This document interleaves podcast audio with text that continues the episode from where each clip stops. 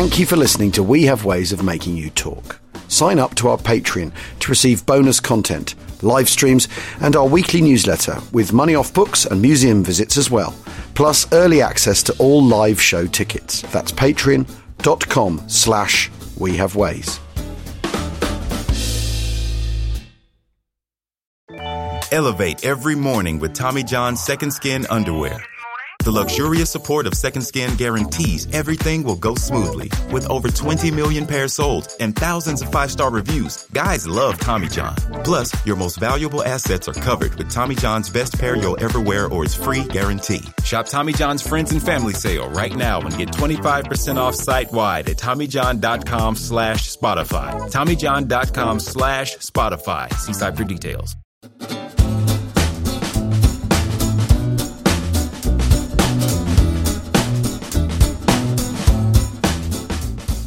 Achtung, Achtung. Welcome to We Have Ways of Making You Talk with me, Al Murray, and James Holland, who is stateside in, uh, where are you, Jim? Carlisle, Pennsylvania, not to be confused with Carlisle Lake District or Carlisle, Cumbria. Um, and I'm staying in a Civil War house. They, they're very proud of their Civil War heritage over here. Yeah. All right. And, um, and if it, if it was around in, you know, the eighteen sixties, then it says Civil War house and a plaque on the outside. Excellent. Are you, um, are you a Confederate in the attic then, Jim? Is that what you are? I really am. And look at this room. I mean, you, you, I mean, I, I know this is audio only, but but um, it's very green and it's got lots of rose wallpaper all over the place, including on the ceiling. Lovely. And all the furniture, all the furniture is dark brown, and it's got yep. a sort of sort of seventies meets Dickensian kind of vibe to it. Lovely. So it's all quite gloomy. But you're not having a gloomy time because you've been sending... Uh, uh, we're obviously, inevitably, we have a We Have Ways WhatsApp, ladies and gentlemen, um, with, where the team uh, plan and discuss and uh, share photographs and stuff. And we have had a torrent of documents from Jim photographed uh, on the WhatsApp, some of which have been truly extraordinary to read, uh, James. You're, you're having the time You're having the time of your life in that archive, aren't you? Uh, well, I had, I've had a great time. I've been um, so I, I went straight into Charleston, um, South Carolina, and I was yep. staying with James Scott, friend of the show, and uh, now much much firmer friend generally. Um, he's a lovely guy. His family are great. He lives in a really beautiful part of um, a sort of suburb, I suppose, of of yep. um, of Charleston called Mount Pleasant, and had a great couple of days with him. And also at the um, at the Citadel, which is where all the Mark Clark papers are, yeah. which is the College of the South. The papers were absolutely fantastic. I mean, really just some amazing stuff. And, you know, I was sending over various bits and pieces as they were coming through, yeah. including sort of hand, hand pencil written letters by Monty, but also kind of notes yeah. on morale and all sorts of stuff and attitudes. Well, and it's terms. that morale It's that morale note that um, I, I really wanted to talk about. I mean, it's absolutely extraordinary piece of paper. Well, let, let's get on to that in a bit. But the other thing that was really fantastic was um, he has these huge photo albums. Huge, great big things. They're probably about kind of, you know, two and a half feet tall by, you know, one and a half feet wide. And they're just stuffed full of photos. So I've, you know, I've taken nearly a thousand. And photos of the photos. Yeah. So many of them that you're given such a vivid impression of the changing seasons, you know, from September yeah. all the way through to yeah. kind of, you know, the fall of Rome. And the conditions in which they're fighting. I was thinking, God, this is like literally one of the... You you couldn't ask for a better tool for someone who's yeah. trying to sort of describe what it was like fighting there. Yeah, yeah. And you certainly get the impression of where, you know, very clear uh, clear idea from where Bill Mauldin gets his cartoons of sort of Bill and Joe from. Yeah. That kind of lugubriousness. There's a, there's a photo I found of a whole load of G Is sort of standing in the rain waiting in the chow line. Yeah. I mean, it's just straight out of one of his cartoons. But also just, the, you know, the, the, lots of views of mules going up into the mountains and just gargantuan amounts of destruction. Yeah. And... But that's the that, that's the striking been the striking thing for you, isn't it? It's the destruction, yeah. isn't it? It's it's it's, it's unbelievable. It's, you're starting to um because because last time we spoke, I think you, you're really starting to ask questions about the Italian campaign and, and how you've come from the essentially, although you've come from Tunisia, where where, where there are people, of course, um, yep. it, but you've essentially come from a desert campaign where you're not you're not slogging your way through cities, you're not having to decide whether to flatten Naples or or not. Yep. Or whatever, and you know, of course, there's, and of course, there is inevitably, and I think, I think you have to bear this in mind that that that there is a, an attitude shift that you're now in a European country, and one that one that is, uh, you know, I- I- Italy, because of its Roman heritage, is glamorised in the Western mind, isn't it, as an important place culturally, and, and the Renaissance and all that. Somewhere you need to take somewhere you need to take proper care of before you shell it, shell the shit out of it, basically, and all that, in a way that actually in the de- in the North Africa, Libya, Um, Tunisia, no one's really think. No one's thinking like that at all, are they? They're no, not giving that not a minute's thought. They're thinking about destroying the German army any which which way they can. Yeah, and they come to Italy, and, they, and there is a and a, a there is a there is a cultural collision immediately with the fact yep. it's a European country, but also they've got a way of war that's been working for them now for the best part of a year. So they're probably going to stick to it, aren't they? Because after all, especially the British, have finally feel that they finally cracked it. They finally figured out how to defeat the Germans after two years of being given, having their tail pulled comprehensively all over, all over that theatre in particular. So you can yeah. see why they, when they get to Italy, you know, you think, well, we'll stonk, we'll stonk that place regardless. But then they're they're caught in the fact that there is a population there, and there is there is this idea that Italy is an important, is a cultured place, and that's what I'm driving yeah. at, isn't it? It's that. You know, it's a Europe, Eurocentric view of, of a battlefield as well. Yeah, there's there's forty-four million people in Italy. Yeah, you know, so it's it's, it's um, and Naples is one of the most densely populated cities in the whole of Europe, if not in the entire yeah. world. Yeah. So this is what you're this is what you're suddenly dealing with, and the, and obviously the firepower heavy kind of way of war is. Yeah. is great from the point of view of kind of trying to save as many lives as possible of your own side, but not great in terms of trying to kind of keep destruction down. Yeah. And, of course, the Germans are destroying everything as well as they're retreating, because that's, kind of, yeah. you know, yeah. that's the whole point, to try and slow down the Allies. Yeah. And you've got this landscape, which is literally just a spine of mountains just spreading yeah. down either side to the coast on this very narrow yeah. peninsula. And you can just see how they've they've, they've got themselves into this terrible pickle, this terrible problem that, that they've got to do something, because they're in the Mediterranean with these vast amounts of forces. Yeah. Overlord is not until May. Yeah. And it's different from a land campaign. It's different from the Eastern Front, where you can stop and start whenever you like because you're just on land. Everything about the, which with the Western Allies do is about shipping and dependent yeah, on shipping. Because the whole and, thing's an ex- the whole thing is an expeditionary force. The entire thing. Everywhere the they go. Thing. The whole thing, yeah. Yeah, yeah, they haven't got their backs to the Urals. And, and that, yeah. Right. So that means you can't just sort of go, okay, shall we just pause for six weeks, gather our thoughts, and then kind of crack on again in October? It doesn't work like that. You, yeah. You've just got to, you know, so the mounting of an expedition, uh, of a of an operation is a much bigger undertaking. It involves amphibious landings, which are unbelievable. But, of course, that's not really washing with the Soviet Union nope. and the Red Army and Stalin, and it's well, not really washing with, with the... with the people in the corridors of, of Whitehall and Washington, yeah, well, either, because fa- they're famously, just seeing... Famously, Stalin compares D-Day to a river crossing. He, he, he, he, he, he He's going, what's the problem? What's your problem here? Yeah. But the problem is you've got to do something. Uh, and yeah. actually, the weird thing is, is that the Italian campaign very quickly actually fulfills its aims. It does draw off large numbers of German troops. Um, it does keep the pressure on. Um But it also keeps the pressure on the Allies as well, and their ability to mount other operations. And the problem is, don't forget that, that yes, yes, yes, it's kind of, you know, Germany first, but it's but quite often it isn't actually Germany yeah. first in terms of resources. Yeah. It's quite often Pacific first, and there's a whole tranche of kind of high level um, U S commanders, whether it be MacArthur or whether it be King, um, yeah. who absolutely wanted to be Pacific first. So there's the demands of global shipping are just um, just absolutely immense, and I think. I've been sort of reading a little bit of kind of secondary sources. Uh, I've been looking at Rick Atkinson and, and yeah. Jackson and, and various others, but I'm going to try and keep off that because I don't want to have my mind clouded by kind of what other people are writing. But what's yeah. absolutely clear is that, is, is that the shipping thing is, is a nod is taken to shipping, but it is... aren't the Allies stupid for kind of realise, not yeah, realising yeah. this and, and all this kind of stuff and all the Anglophobia and, yeah. you know, Americaphobia and uh, all the tensions and all yeah. the rest of it. And what's, what's really amazing is, A, those tensions don't don't exist in the way that people kind of present them. Yeah. And B, it's just not taking into account the realpolitik of the situation, which is you've got to do something and actually there is a point to this beyond it. It's just that it just turns into a kind of misery fest. Yeah. In very, very quick order. Yeah, yeah. Because the priority of resources is going to the building up of the airfields at Foggia. Yeah. And partly that's because the number one strategic aim is is to get air forces in there, strategic air forces in there as quickly as possible to tighten the noose around around Germany. Yeah. yeah. But the second reason is because they think it's going to be an easier fight than it is, and and yeah. you know they've just underestimated it, uh, and that's because they think you know the German will's gone and that they're going to retreat to the Pisa-Rimini line and all this yeah. and all this sort of stuff. So it, it's sort of the the way the Italian campaign folds out in the kind of the, the first the, the latter end of nineteen forty-three and the very beginning of nineteen forty-four is it's a kind of sort of.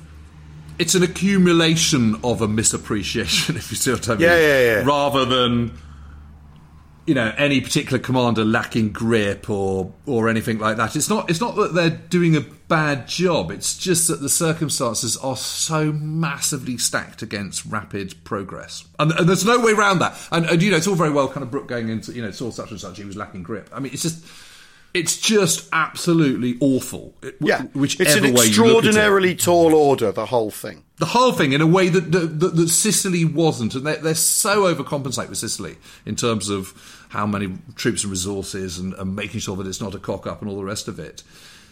But they're not in that position to do that, to give it that same level of of of support. Um, yeah, Be- because by this point things are really turning towards Overlord, which is due to happen the following May, and operations in the in the Pacific, and you can understand why they're oper- they're changing the Pacific, because suddenly they're on the charge. You know they, they've you know the tide is well, turning. Cause you've you got, to well, because you've got and- well, because you've got to do something. Uh, the, the, exactly the same point you're making about the Mediterranean. You've got to do something. You've got to um, exploit your advantages, or or, or right, exactly, or, or, or bet, bet on your bet on the progress you've made, and the, and you know nothing succeeds like success, and strategic yeah. momentum is as important as anything else. I mean, I think it's the other thing I think is really. Really, really, really interesting, because when you when you when you were posting from Mark Clark's um, uh, uh, archive, you know, someone popped up and, and said he was a lousy general. Look it up, and I replied, "He's in the archive, looking it up." Right, like yeah, you yeah, know, yeah. like help, help me out here. But it was a, but, but, but the thing is, Rome. You know, Rome. Inevitably, people go, "Oh, he did this. He did." He let the Germans go to take Rome. But if you're talking in terms... He just of, so didn't. Well, well, well, well, well, well, well, also, well. Yeah, I know, Jim. I know, Jim. Oh. But, but, but even, but, but the thing is, is even if he did, right, strategy at some point has to enter the political realm, or in fact, actually, if it, it, it is, uh, strategy occup- lives in the political realm. And you know, as well as I do, if you can deliver a capital city... Um, if your strategy can deliver you a capital city, it's it's basically irresistible as a thing to do. You know, you I mean, you you could argue there was no point um, uh, diverting to Paris when you're chasing the hare out of the Falaise Gap. You could argue that's a distraction.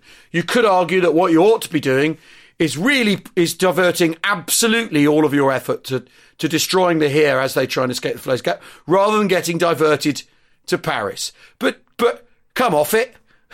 You know, the the the the, the, politi- the political element of your strategy says capital cities capital cities really matter. And so you can see completely what you want to make it look like you're making progress in Italy. And if you've taken Rome, that that sure as shit makes it look like you're making progress, right? I mean, it, it well, the, the, the, but the thing about the thing about and that Rome your strategy's is it, delivering that your strategy's delivering victories and results. In the in the pre-plan for Diadem, which is the, the, the May attack to break Cassino and take Rome. Yeah. Sixth Corps, which has been at Anzio since whatever it was, the twenty-second of January. Yeah. Um, is supposed to burst out, cut across, and cut Route Six, which is the Via Casalina, which is the yeah. main road going up the Liri Valley up into directly into Rome, and go straight to Valmontone. And cut the retreat of the German tenth Army, which is the army that has been facing off the Allies at Cassino. The problem is, because eighth Army have got stuck in the Liri Valley, and because the French on their flank and then U S second Corps on their flank have gone much faster, the tenth German tenth Army has not used the Via Casalina as a retreating point. It's using other routes which are further inland. Mm. So by going to Valmontone, you're not actually re- stopping the tenth Army from retreating. Not a single German soldier has retreated down the down the Highway six. So the situation has changed. So you obviously then have to respond to that. On the other hand, as you're breaking out of out of um, Anzio and doing that drive towards the Highway six, you're running your your flank is facing the fourteenth Army. in the Alban Hills on the Caesar line, which is the next defensive line. So instead of risking his arm, his um, Sixth Corps, he turns and faces them. Mm.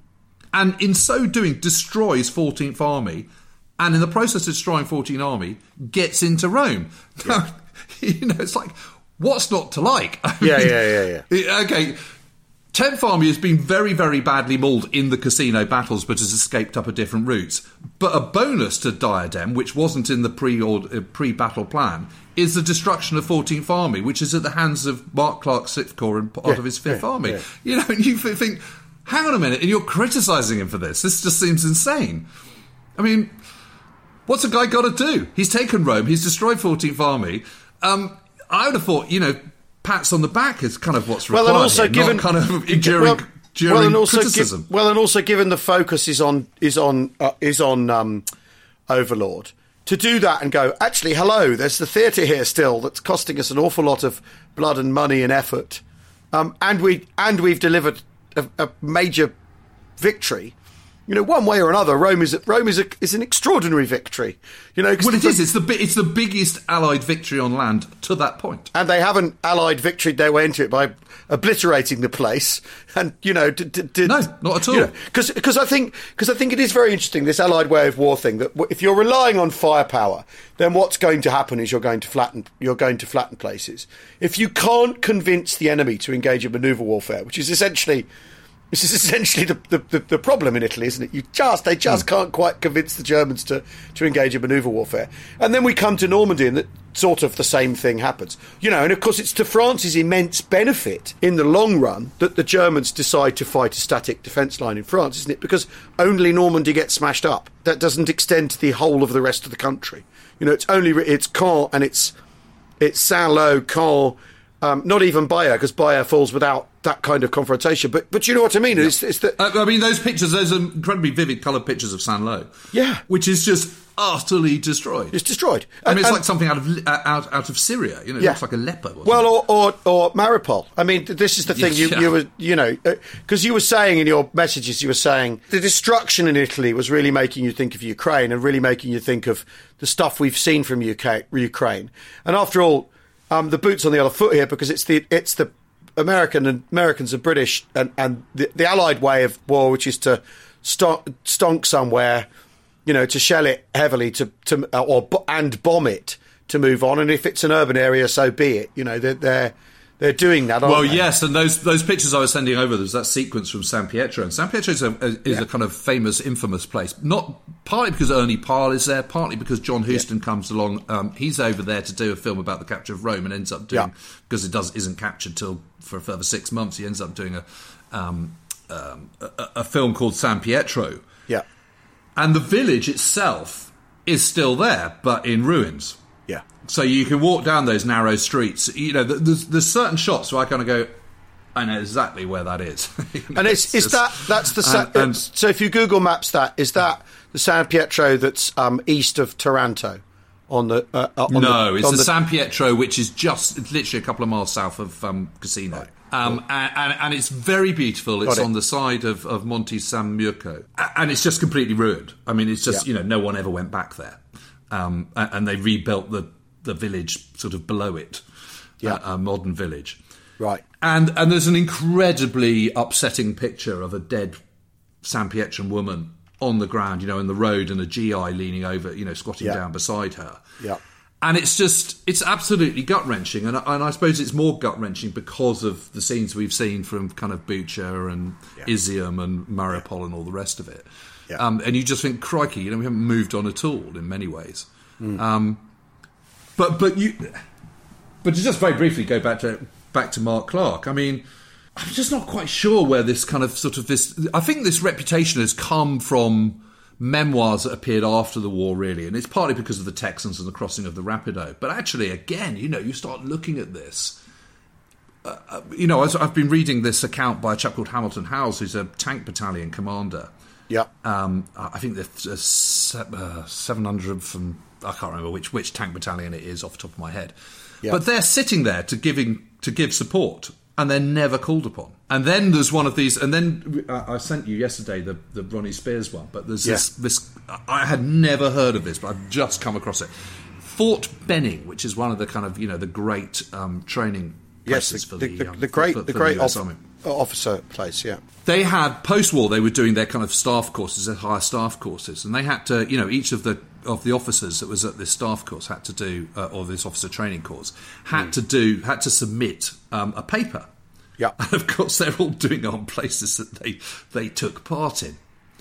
And there's one on the account of the of the Rapido, and, and there's absolutely no question that the officer here in the, in this one from the from the thirty-sixth, I think he's from the one hundred forty-third Regiment, yeah, which is um, the one that kind of attacks, if I remember rightly, north of Sant'Angelo, which is there's an attack north of this little village which is on this outcrop overlooking the yeah. Rapido, and then there's one there's a one hundred forty-first attack south, maybe the other way around, but I think that's what it is. Yeah, yeah.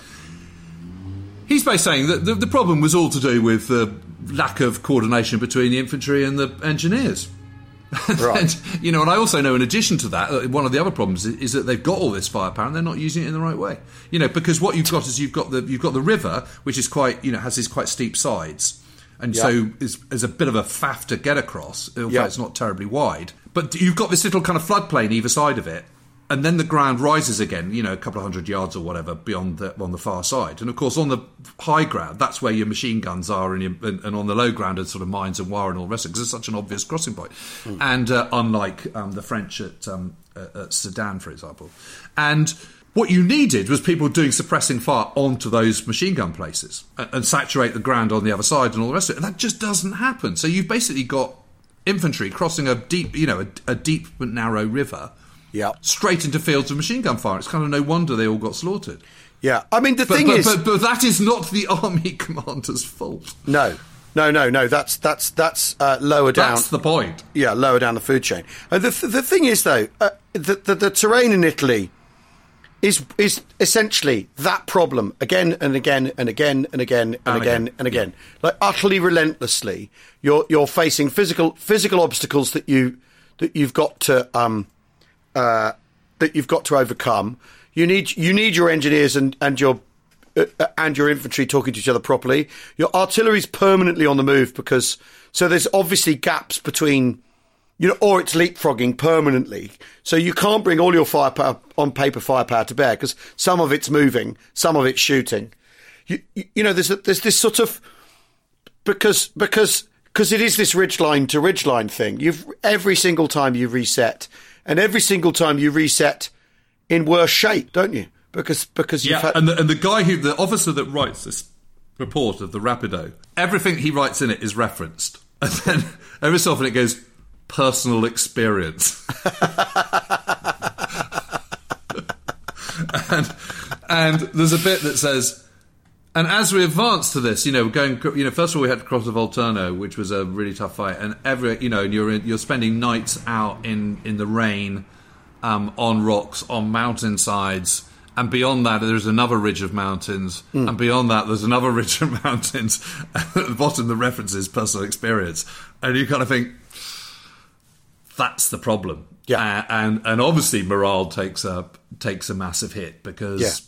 Well, we... Why wouldn't? And if, you, and if you're looking at your three M's, I, I would say that the problem with the winter of the Italian campaign is that those three M's start to get a little bit broken. Well, should we should we take a quick break and come back to that? Because there's a yeah. fascinating document from before the winter, which is the other interesting thing. Um, we'll see you in a tick.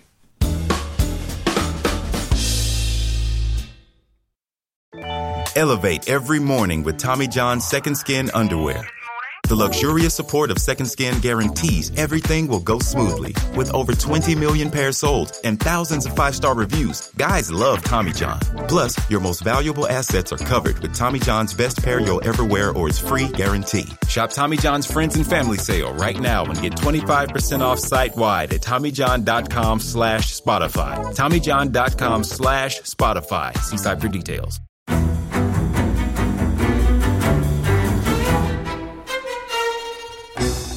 I'm Anthony Scaramucci, former White House Director of Communications and Wall Street financier. And I'm Katty Kay, U S Special Correspondent for B B C Studios. I've been covering American politics for almost three decades. Welcome to The Rest is Politics U S, brought to you by Goalhanger. Go on, tell us, were those donations you made, like Obama in two thousand eight, Was that idealism? Were you hoping to get something out of these campaigns that would serve your own business interests, for example? So I think this will either make this podcast incredibly successful, Caddy, or people will be horrified and they'll shut it off right now, because I'm going to be very real with you. The Obama donation, I had gone to law school with President Obama. We were not classmates. I was a few years ahead of him. It was two thousand seven. He was then Senator Obama. I had a check in my breast pocket. I went over to the senator. I said, Senator, I said, you and I didn't really know each other in law school, but I'm about to hand you a big check. Can I lie to my friends and tell them that you and I knew each other in law school? Well, Obama looks at me, had the best smile in American politics since Jack Kennedy. Forever. Yeah. He lights up. He looks at me and says, I'll tell you what, if you double the amount of the check, we'll take it back to Hawaii. Okay. And I looked at him. I said, you're done. I had another check in my pocket. I ripped it up. I doubled the amount of the check. And I'm going to tell you right now, I've been to more White House Christmas parties during the Obama administration than the Trump administration. In this pivotal year for the United States, democracy, and world affairs, Britain's biggest podcast, The Rest is Politics, is launching stateside. Uncovering secrets from inside the Biden and Trump inner circles and how they shape the world's most important economy, but also the global economy, too. New episodes are released every Friday morning. Just search The Rest is Politics U S wherever you get your podcasts.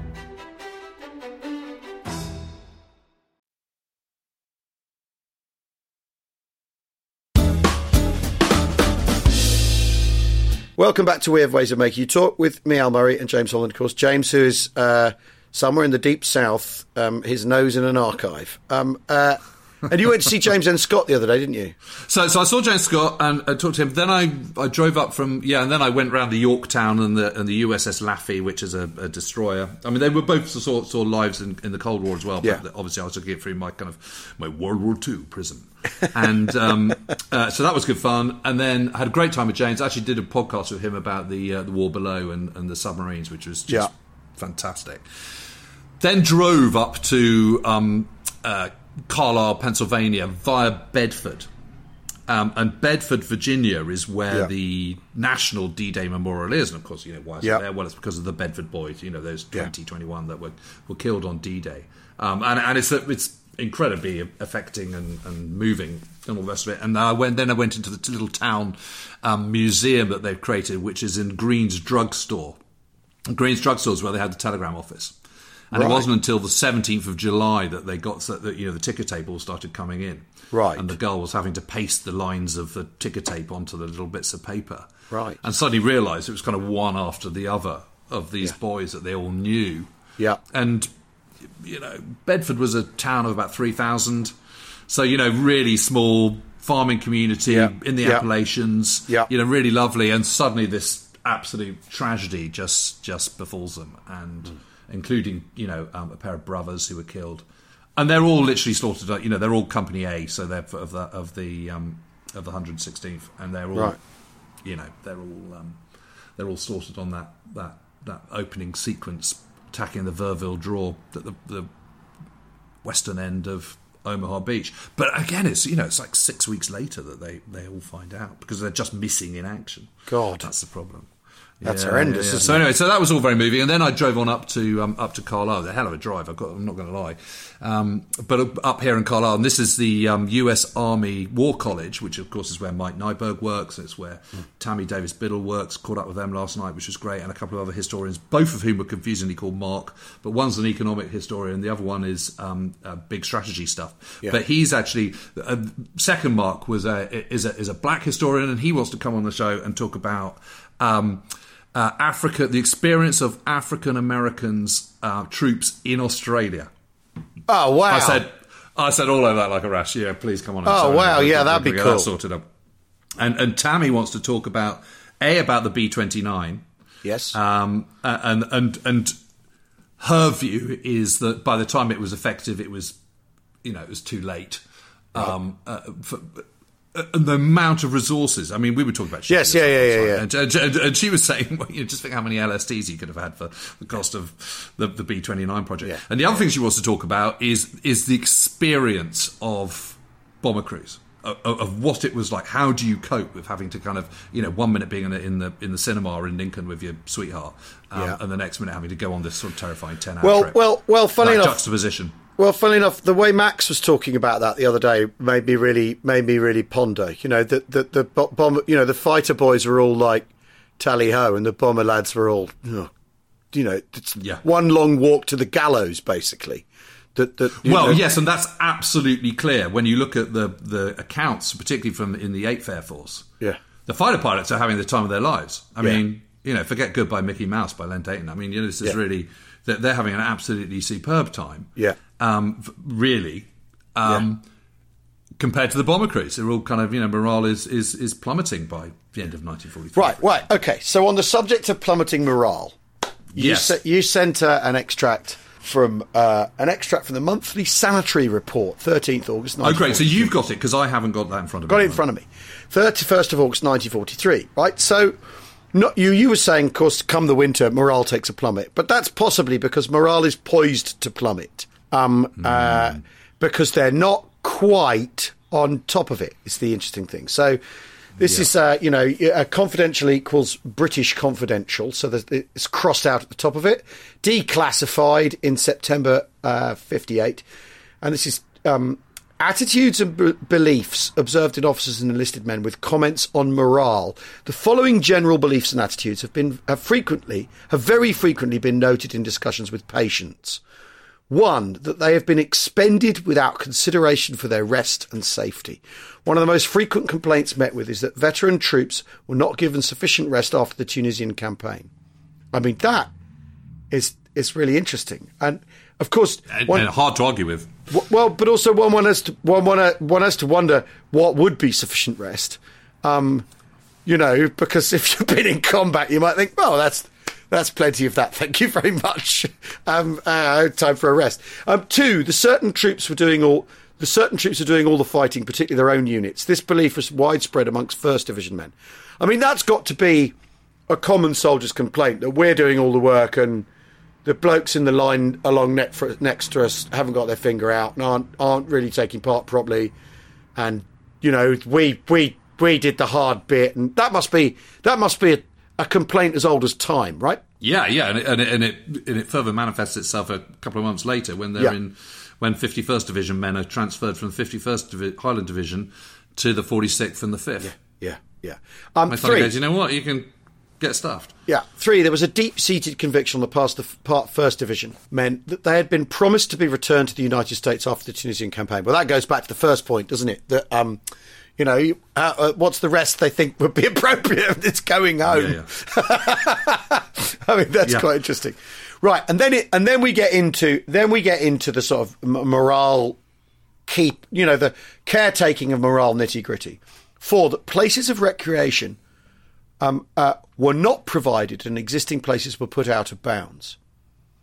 You see, that's that's where we get we get into the into the. Mm. The, the nitty-gritty. Five, that pest exchange supplies were not available. So the men are saying there's no rest, there's no recreation for them.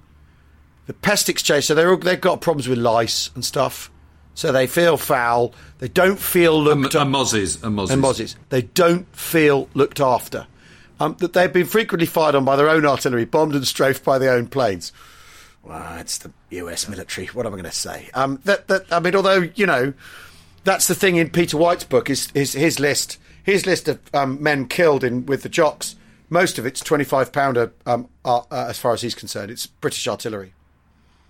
You know, or a sizable portion. Anyway, um, yeah. uh, so you know that's a common problem. But but but what strikes me is the places of recreation, pest supplies. They're things you can do something about in the rough and tumble of of warfare. Friendly fire, especially during this period of the war, is just is part and parcel of. of stuff, and also how are they really to know? Um, uh, number seven, that following the Tunisian campaign, they did not receive recognition for their efforts or heroic deeds, in inverted commas. They noted this especially in the attitude of civilians of nearby communities. So basically, the nearby communities aren't pleased to see them and don't feel that they've been liber- liberated, but that may well be because the local communities have had their villages destroyed and, you know, and a great big, great big dirty destructive army showing up out of nowhere and taking your chickens might not might not make you think they're particularly heroic. I mean, the, the, the, the sort of the you know these are listed as points, but there's so much, so many boundaries and blurred edges to all these points, aren't there? Eight, a definite a definite fear of replacement centres was frequently noted. The patients dreaded the uncertainty of placement, long periods of inactivity, and inability of replacement centres to handle their cases without due delay. That is well, you get that with Spike Milligan, don't you? He, when yeah. he gets when he gets sandfly fever, yeah, and, he's, exactly. and eventually he has to go, "Come and get me." Yeah, yeah, exactly. He can't get out, can he? And he doesn't know where he's going to end up, and all that. That's, I mean, I think that's really, really interesting because because what what we've got at the top is people saying, "I've done enough fighting, thanks. I thought I was going back to America," but actually they're going, "I want to be with my unit. When I'm in a replacement centre, I don't like it. I find it disruptive and disturbing. Loads Dist- of blokes I don't know, they're not my mates. I, and I, I dreaded the uncertainty of placement." They're dreading that, even as at the same time as they're saying, "Can't you send us home?" And I think that's yeah. really interesting. Because that, But they that, want to be sent home together, that's the difference. Exactly. And they want to go back to their unit, who they feel has done all the fighting and no one else has done any of the fighting. You know, if if, if you lo- if you logically extend the idea that the other units aren't fighting as hard, well, why wouldn't you want to be posted to one of those units? Well, you don't. You want to go back to your pals. You want to go back to the people mm. you've been training with. That's really interesting. The human emotion's not necessarily logical, is it? Well, no, of course, but it's interesting because where are the straight lines through this? The, the, I mean, what's interesting is that the avoidable stuff is... Managing, the, uh, qu- these are questions of management, the avoidable stuff. I think you pr- probably can never avoid the idea that soldiers think that they're doing all the fighting and the guys next door have got it easy. You could probably ne- never do anything about that. That's just strikes- like you're always going to think everyone else has got better kit. Exactly. That's fe- that feels to me like a fact of soldiering life. And also a part of how you are a unit, how you are cohesive. You think you're the only ones doing the, doing the effort. It's part of how you're bow- bound together as a group. But, but pest supplies, that's a management problem. That is a management, logistical, operational level problem, right, that you ought that you ought to be solving.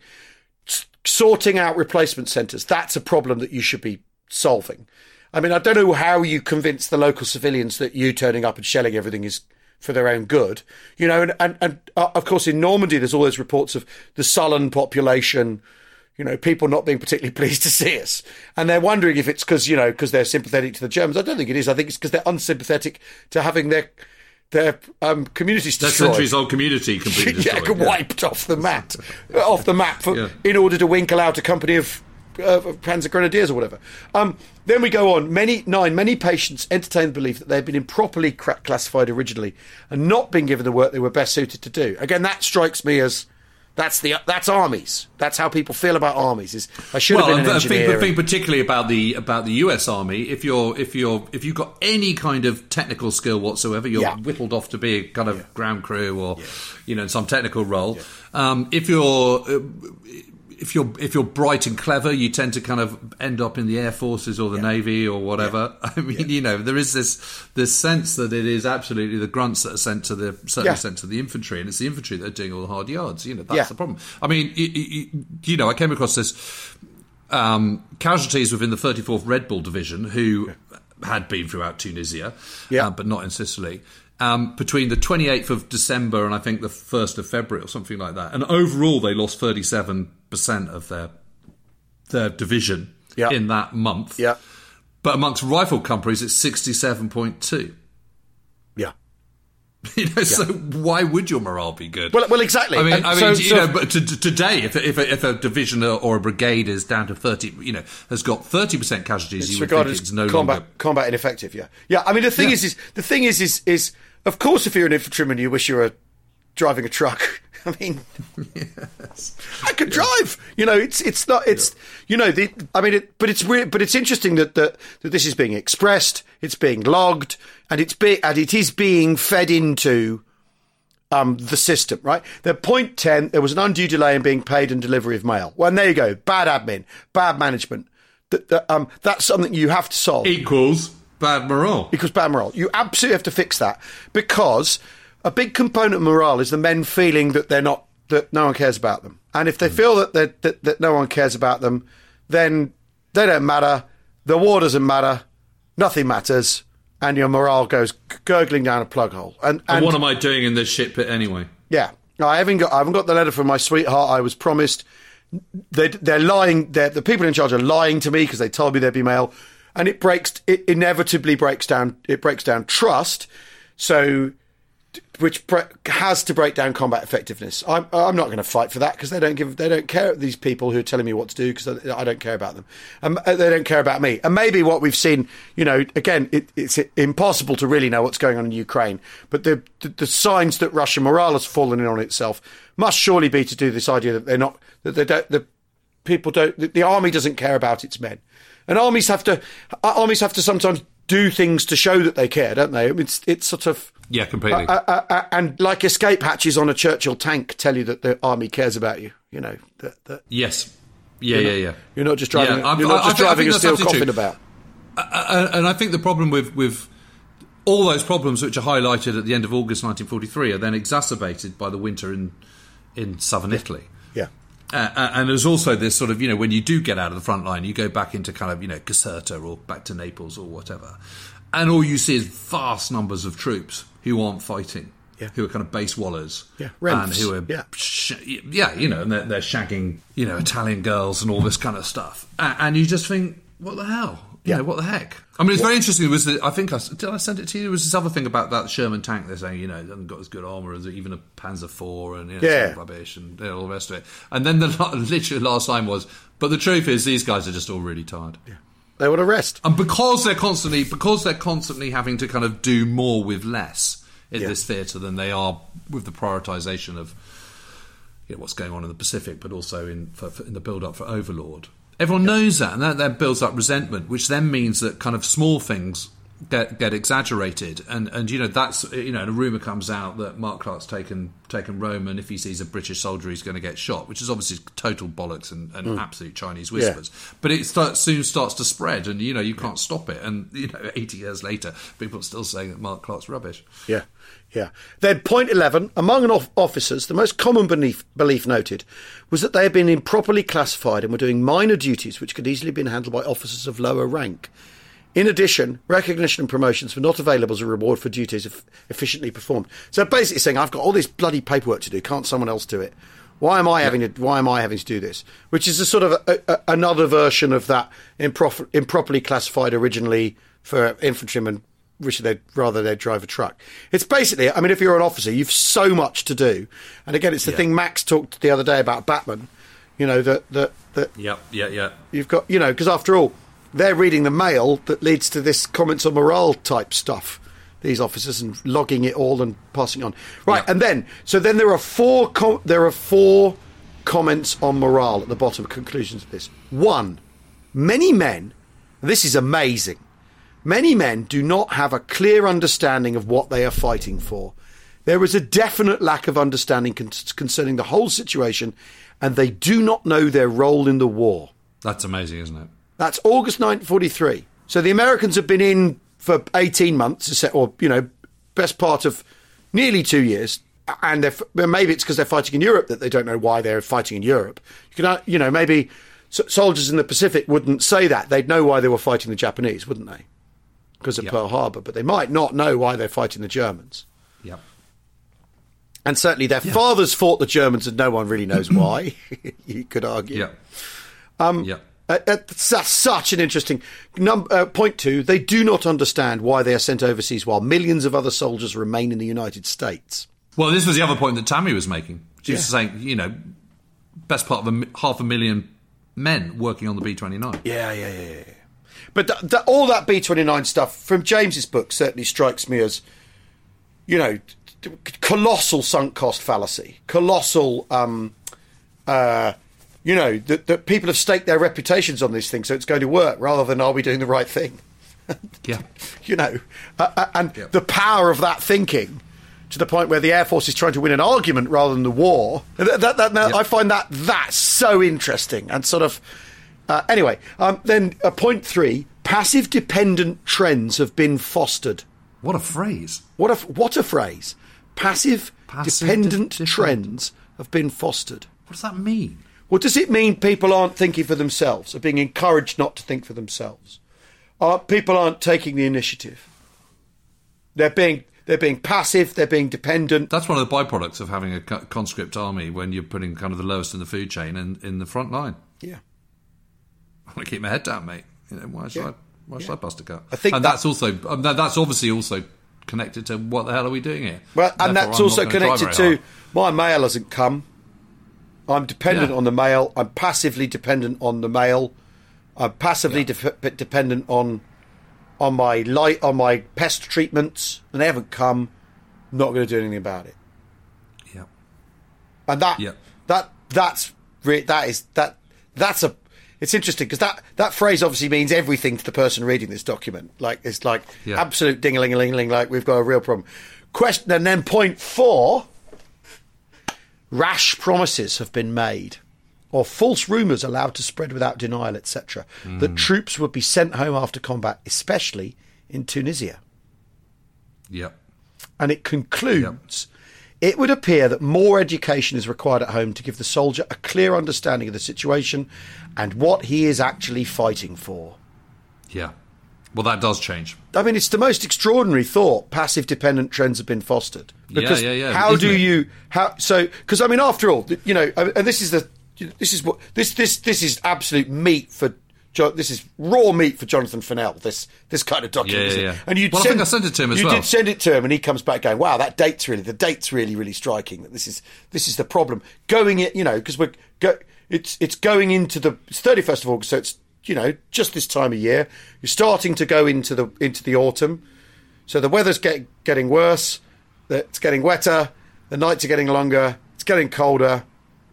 You know, all things that, because after all, the Second World War operates in this very peculiar space where the campaigning season runs all year when it when it ought to stop. Yep. You know, it's only in the, it's only in Burma really where the campaign season turns itself on for the when the monsoon stops, then turns itself off again when the monsoon starts again. So yep. I think it's strictly speaking. So I mean, it's I mean it's it's very I mean this is a, this is an amazing document, Jim. Yeah, well, and it's full of it. And then there's this whole piece by Mark Clark on kind of, you know, we haven't got the right attitude. You know, you've got, to, you've got to, you know, you're supposed to be killing Germans. You know, yeah, yeah, yeah, yeah, sort of, yeah, yeah. You know, you know, and, and and that's quite kind of tough talking. The other thing, I mean, yesterday I had a, a fascinating day because I spent literally the entire day looking at the John Lucas papers, which yeah. are vast. And fortunately, I mean, his diaries are fascinating. Um, and also, what's clear is is that. There's an awful lot of communi- personal face-to-face communication between all the serious commanders. Whether it, yeah. uh, whether it, you know, he's sixth corps commander, but you know he's constantly talking to Troy Middleton yes. and to and to Keyes at two corps, and you know and um, Trusker and all these kind of people, uh, and face-to-face. And also, you know, Clark is beetling around as well. You know, sort of met with Clark. You know, he says this, and you know, I said that back, and you know, there's, there's an awful lot of, of of comms going on, which obviously reflects well, I think. Yeah. Um, The other thing that's really interesting is he kept all his G two um, reports, which came in daily during the Anzio campaign, d- during the Anzio bridgehead. Yeah. And the G two obviously is intelligence. So there's a kind of picture, you know, what do we know about the Germans? What's this? And and they, they have each of the G two reports, which are issued at eight o'clock every morning. Um, they have a sort of summary of the situation, but then quite often they have add-ons. Like we've discovered there's this new... Yeah. Um, division in the line, and here's some information about it. It was formed in such and such. But they also have loads and loads of translations of captured diaries and and stuff on. There's a whole thing on the uh, Panzer, um, um, uh, what do you call it, Panzerfaust, yeah. uh, for example, that they've captured, um, which is interesting because I'm not sure. Yeah, no, it's the Panzer Schreck that they capture yeah. in Normandy, isn't it? Anyway. But let me tell you, the uh, you know, the captured diaries reveal that German morale is certainly not improved on, on American morale by any stretch of the imagination. Fascinating. Yeah. Well, um, well, so I mean, you know, it's gold dust really, and I, you know, I wasn't really expected to get that, but he just kept the whole lot, so it's just absolute tons of it. I got a bit sort of, um, I thought I can't really get all the G three ones as well, which is a kind of sort of operational summaries as well. So I can't sort of limit how much I can kind of take in here. But the G twos were, were really, really interesting. Mm-hmm. Really, really interesting. And you can see the, the Anzio campaign evolve. You know, there's a sort of urgency and a kind of sort of, oh shit, we're up the creek and yeah, the Germans yeah. are counterattacking.